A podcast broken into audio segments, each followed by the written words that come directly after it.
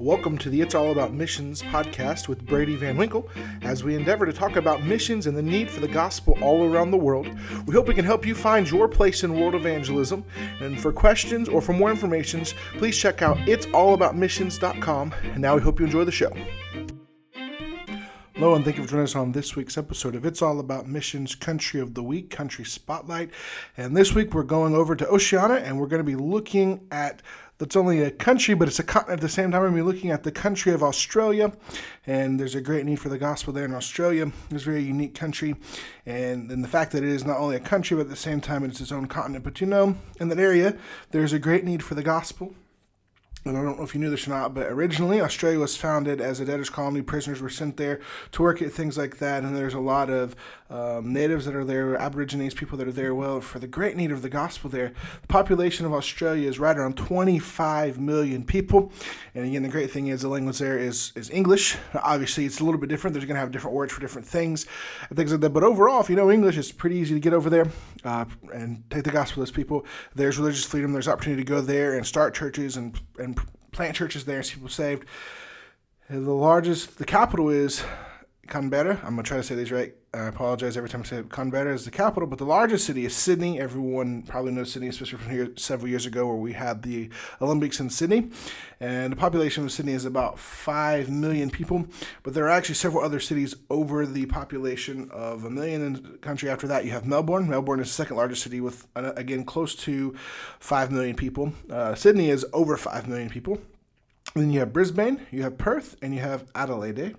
Um, Perth actually is a city of about two million people. It's actually one of the only cities. It's it's in Western Australia, which, if you know much anything about Australia, really in between the middle of it and things like that. There's not much. There's not a lot of people. But over on the west side, there's still not a lot of people. But Perth there is the largest, the fourth largest city there. And it is, again, if you look at the numbers, it's about 60% Christian. Now, that's going to in- include everything from Roman Catholicism to the Church of England, to lots of different other beliefs and religions and things like that that try to get them to believe that you have to work. It's all work based religion. There are some Christians there that are working and God is moving, but there is a great need for the gospel in the country of Australia. And there's a great openness there. And what I was reading in the statistics, it's really sad, is about 25% of the population are non religious. They're, they're atheists they don't have religion at all. And that numbers continue to grow. And even those numbers that would claim to be Christian, they probably hardly ever go to church. They probably really have never heard the gospel. Most of them are lost and headed straight towards hell and don't even know it.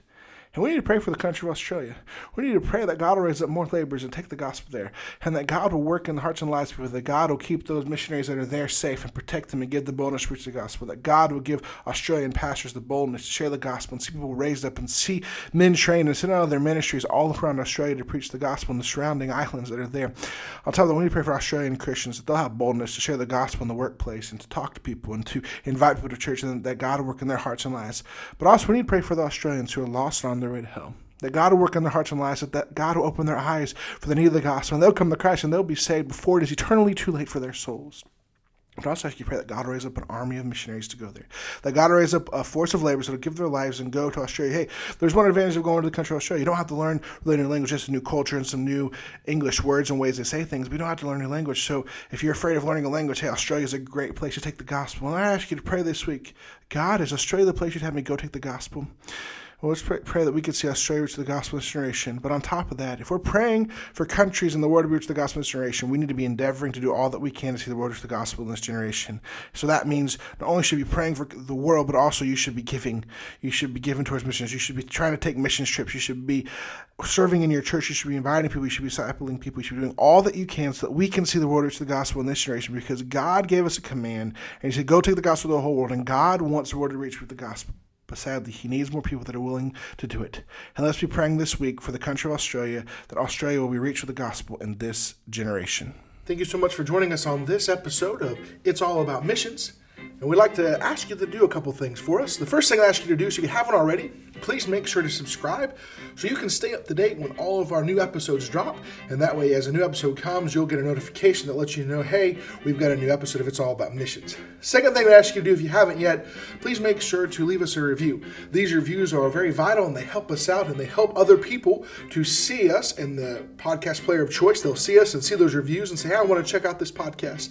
And lastly, one other thing I'd like you to do, why don't you share us with a friend, a family member, somebody you know, and say, hey, why don't you go over and check out It's All About Missions? That, that'll help us grow our audience, help people to know more about It's All About Missions. And guess what? It'll help more people get involved in reaching the world with the gospel. I want to challenge you to know that the Bible, it's all about missions. And as a Christian, your life should be all about missions. And what are you going to do to impact the world with the gospel in this generation?